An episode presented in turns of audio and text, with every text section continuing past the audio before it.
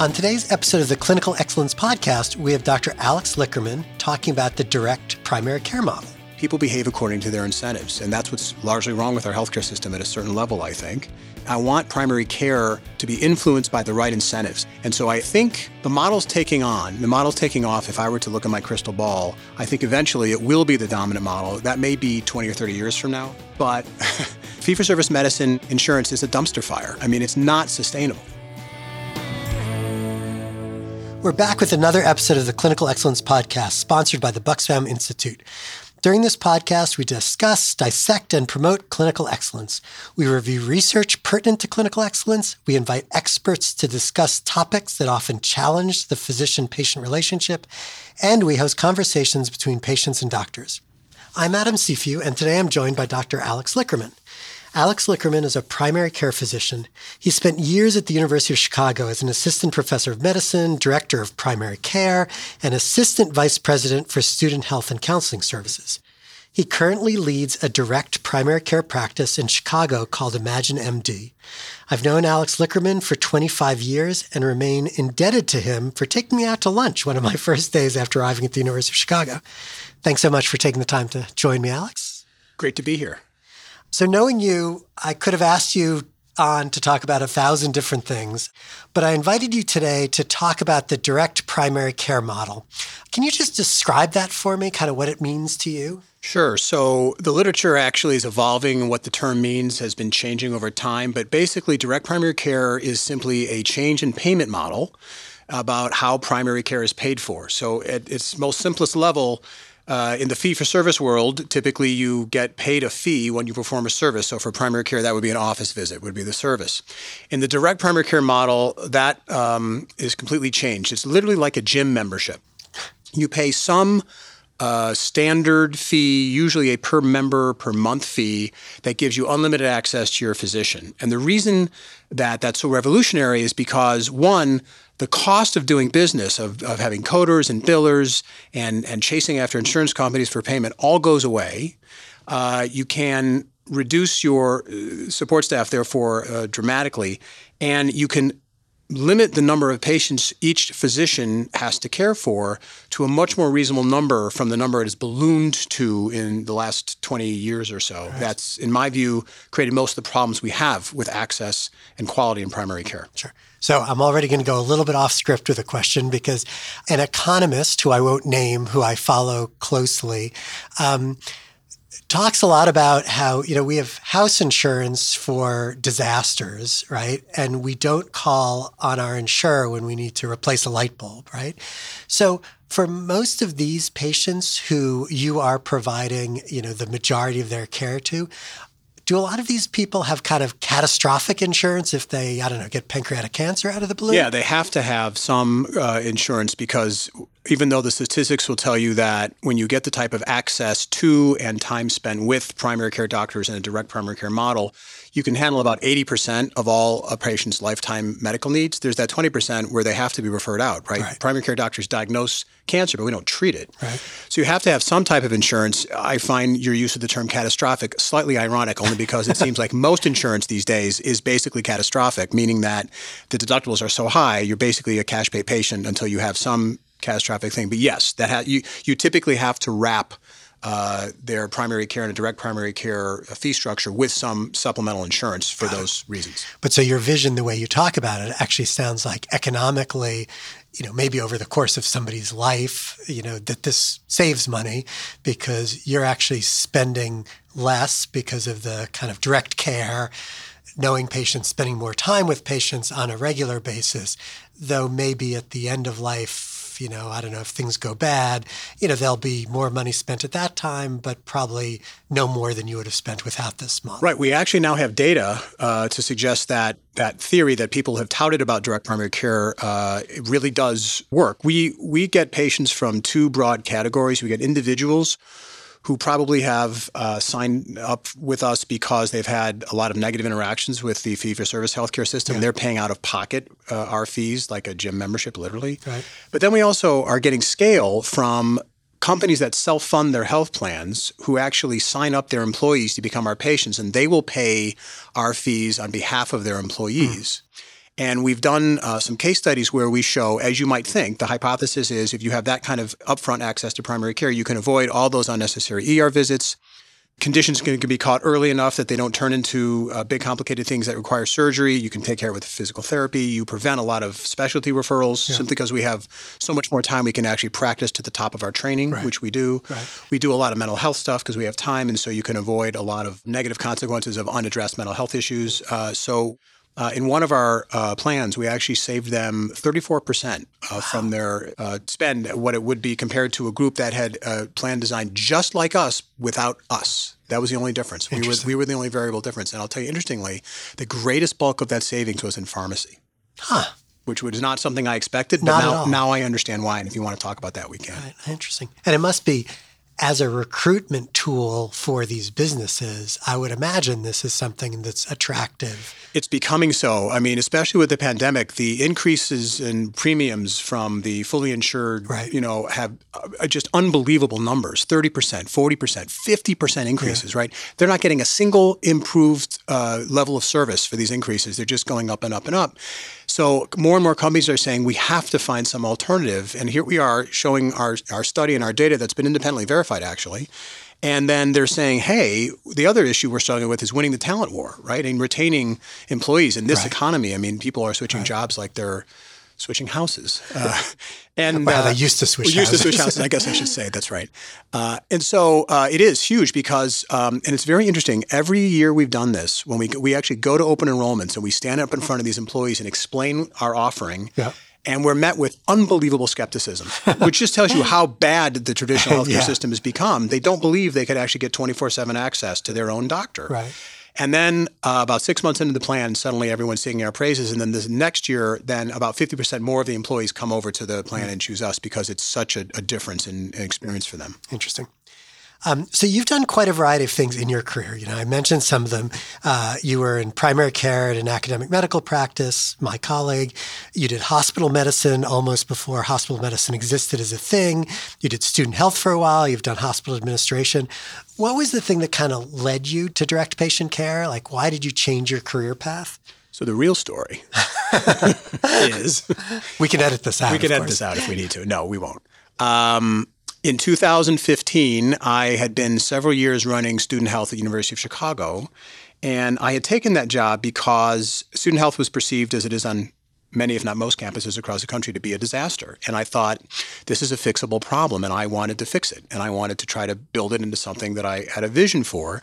And I was hired by somebody who, who hired me to do that. That person then left, and her second in command took over. And her second in command actually was not on board with that. In fact, was um, stymieing a lot of the innovative things I wanted to do. And I was just getting frustrated. And I was thinking, well, what are my options? I could go into full time clinical care, but you know, 20 years into my career at that point, to do full time medicine at the U of C, especially, yeah. was just seemed utterly overwhelming. And I realized all the things I had done. You know, the first 10 years I was at U of C, I basically was teaching, loved that. Then I got you know, accidentally pulled into administration, discovered, oh, I really like doing this. I like reinventing myself.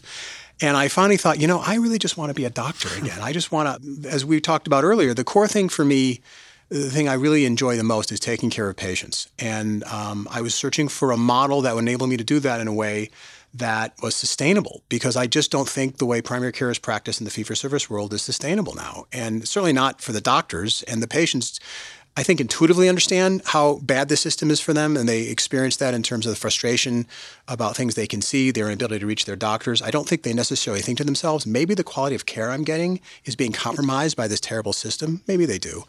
That's what I wanted. And so I had thought about this model actually with Scott. Uh, Scott Stern, 10 years earlier. And this was when we were hospitalists and incredibly frustrated with the, the way the inpatient floors were working and the danger we thought patients were being put in and we flirted with the idea, but neither of us thought at that time the world was ready for it, yeah. uh, and and we weren't ready for it. But then I suddenly thought, you know what? There's been a straw here that's broken this camel's back, and I'm going to just do it. It's so interesting to hear you talk about that from the sort of patient realization side, because until you said it, I've never really thought about this. But it is striking how much empathy a lot of my patients have for me in my doctoring, you know, who will who will sort of say, God, I'm so sorry to bother you with this, but you know, this must be really difficult for you. And it's interesting. It's turning the tables in a way that really should not be turned. In fact, it's fascinating you would bring that up because the, one of the greatest shocks to me when I started this practice was I had a patient who on a Monday morning called me and said, So listen, I went to an urgent care clinic over Saturday because I had this cough and runny nose and they gave me antibiotics. It's not helping. What do I do? And I said, Well, first of all, why did you go to urgent care? Why didn't you call me? And there was this pregnant pause at the end of the line. And he finally said, You know what? I never even thought about it. It never occurred to him. And then he started to tell me how often he would be in my office when he was at the U of C because he was a patient of mine who mm. followed me and said, Yeah, I, I knew you were always in such a hurry. I felt so bad for you. I would only tell you the, the most important things. I was withholding issues. And I'm thinking, how much does this go on that right. patients are actually right. empathetic toward our plight right. and don't talk about things they think, oh, I just, that's not important. But of course it is. They don't know it's not, it's right. not important. Right. They might be holding back something critical. Yeah. So I guess an easy question, you know, how has it been? What's good? What are the challenges? It's been awesome. Uh, honestly, uh, best decision I've ever made. I really have fallen back in love with the art and practice of medicine. I feel like I'm practicing the best medicine of my career because I have time. I mean, time is the secret sauce. Yeah. I'm never feeling rushed. I'm never putting my hand on the doorknob, having to go to the next patient. I have time to think. I don't have to just, you know, nail myself to the initial diagnosis, I think, and, think, right. and just stick to that and not consider other issues. I have time to read, to reconsider, to examine people, to talk with them and explain with them to them in detail what I think might be going on and how we're going to think about it to make my thought process transparent, educate them. I mean, to me, this is what being a doctor at its best looks like. And it's been absolutely wonderful. I don't feel overwhelmed. I get my notes done. I'm not uh, a slave to uh, billing yeah. and charting in a billing uh, situation. Uh, so it's really been absolutely wonderful. I miss my colleagues at the U of C. I miss some of that intellectual discourse. Uh, I miss teaching a little bit, uh, but I teach my patients. Sure, sure. But I feel also the reason I started this the practice and the company has evolved. It's not just about my own practice anymore. Yeah. I really feel very strongly that this model is the best model for American society and the way primary care should be delivered. So I'm wanting to grow the, the business because I, I think it's very difficult for physicians to make this leap, to make this change. Now, did you also ask me what I don't like about it or the challenges? I did. I did want to hear about that. Yeah. Um, the challenges actually are not in the medicine at all. Okay. That actually, we figured it out. We make yeah. this work really well. Um, being available for call 24 7 is actually easy when you have a small, or I should say, right, sized patient panel. Right. Uh, the challenge is the business aspect mm. and selling this and convincing to get scale these self funded uh, companies companies, I should say, who self-fund their health plans. Uh, but the wave is here. It's fine. It's been seven years, and we've been spending the last six, literally traveling around the country, educating the, the marketplace, telling them we exist, how this works. It's yeah. not easy to understand this in one sentence very quickly. That's been really challenging, but that hard work is finally paying off. And now it's just the headaches that come with running a business. Sure.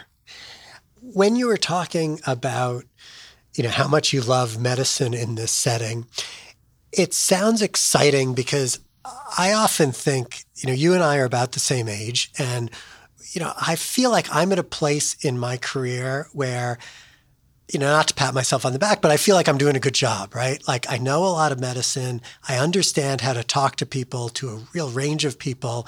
Given my own health struggles over the years, you know, I've gained my own empathy, which is important.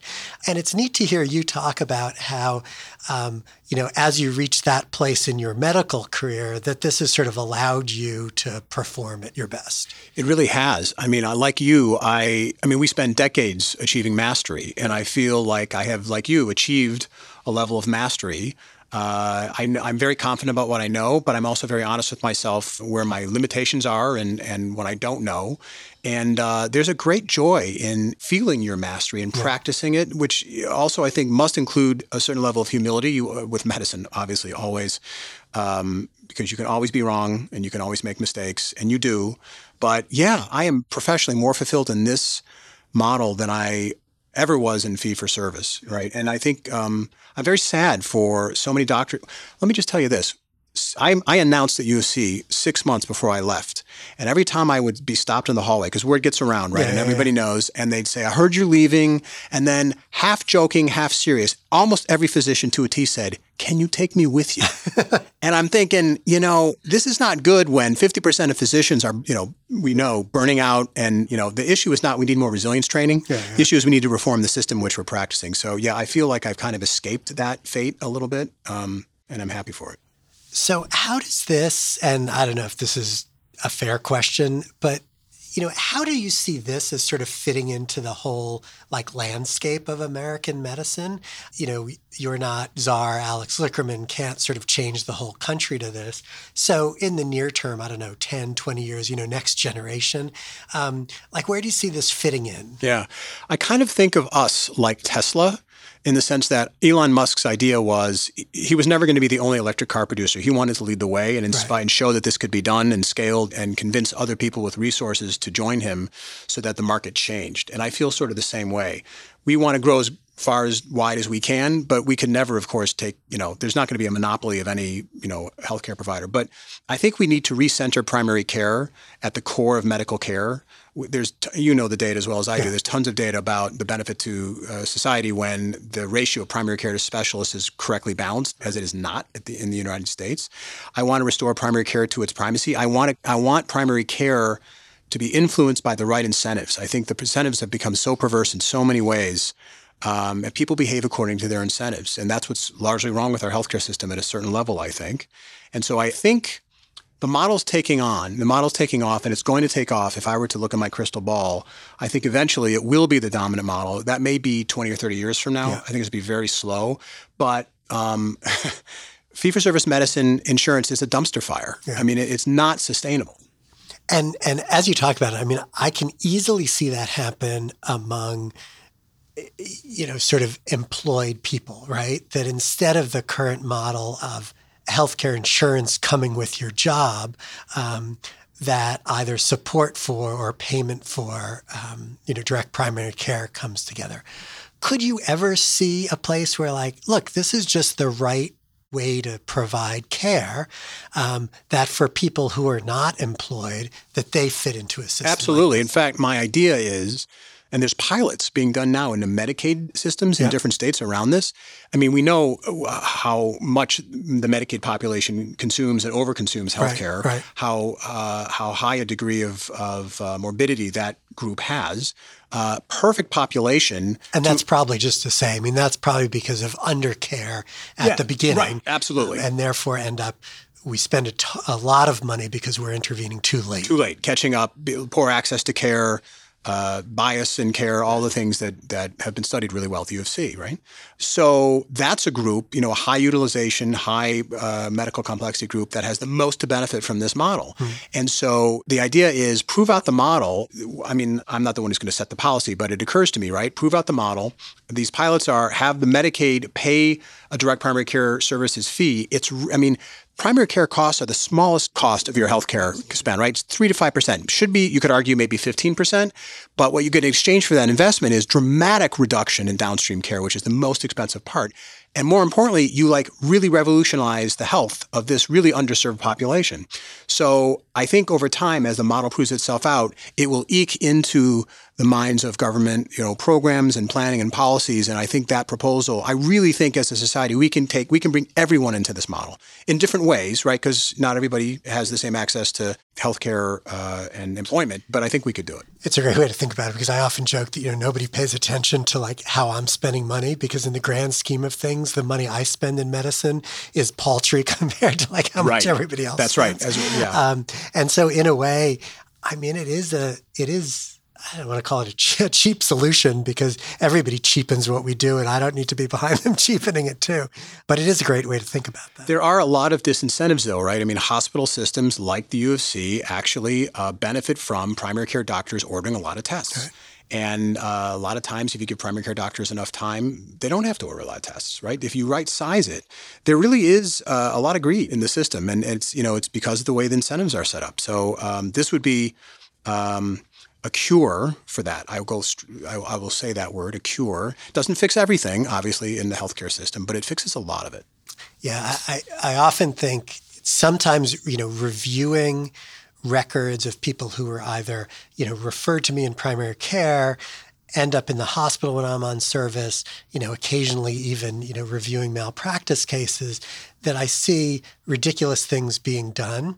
And when I think about like what's behind this and, you know, sometimes you think it's just because people didn't know. Sometimes it's that like you know people were lazy and weren't thinking and so just kind of did everything right?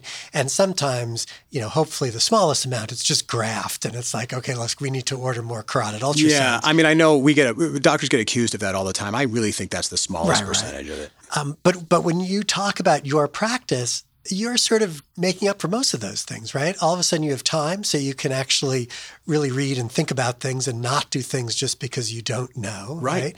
Um, and you're not rushed, so you're able to, right. to really consider. I mean, there's a huge variation in practice style, as you know. And uh, I, I, my, what I say is, you take any physician who is on the hamster wheel in fee-for-service medicine, you pluck them up and you put them into the direct primary care model. They will flourish into their best doctor right. selves, whatever that may mean. Not all doctors are created equal, right? But uh, I do think, uh, in terms of increasing the likelihood that medicine will be practiced well. Uh, you have to put doctors in a, in a context in which they have that opportunity, which really means they have to have the time to think which is what we've lost. Alex, thank you so much for taking the time out of your day so that I could interview you. Anything else you want to say before I wrap things up? Uh, you know, uh, I think that. Uh, change- and don't be trying to recruit all of my listeners. No, I, right. I, I wish I could. Uh, I think um, I guess what I would say is since I left the University of Chicago, I have learned just how broken our healthcare system is in great detail. Before I left, I knew it was not working so well. Uh, the trends have continued, so it's worse than it was when I left. But um, I really well understand what is wrong with our system, and I don't think the solution is coming from Washington D.C. I, it's disappointing to say that. I don't think a lot of the proposed solutions, the you know universal health care, uh, are, you know, people don't really understand the ramifications of that. Uh, the, there's good ideas or good good effects of that. There's some really bad effects of that as one solution, but um, we have to fix this, and it has to. It, it seems like it's going to have to be done at a grassroots level, and it is being done at a grassroots level. There's a lot of really innovative people out there who are trying things like direct primary care solutions that we are using uh, that actually are working. The truth is, actually, the solutions to the fracture of the healthcare system already exist. They just need to be scaled. So I never imagined myself as someone to, who would be part of a revolutionary movement. That's not really been my intention, but I find myself sort of aligning uh, my personal interests with the, the interests of sort of uh, what I think the society needs. And so um, I really hope people in the future are more open to these types of models and recognize um, or, or are, are willing to invest the time and energy to educate themselves about things so they really can understand uh, when they're offered solutions will this really work will it really not work because the biggest barrier we find to adoption of this is that if you own a company the amount of energy required to uh, and time required to understand the healthcare yeah, landscape yeah. and make a good decision for yourself it's kind of overwhelming anyway, it's coming. I think change is on the way. It's just slow. Um, and I'm overall surprised to find myself saying I'm optimistic. Well, I am thrilled to finally have a revolutionary on the podcast. Thanks for joining us for this episode of the Clinical Excellence Podcast. We are sponsored by the Bucksbaum Institute for Clinical Excellence at the University of Chicago. Please feel free to reach out to us with your thoughts and ideas on the Bucksbaum Institute Twitter page. The music for the Clinical Excellence Podcast is courtesy of Dr. Malin Martinez.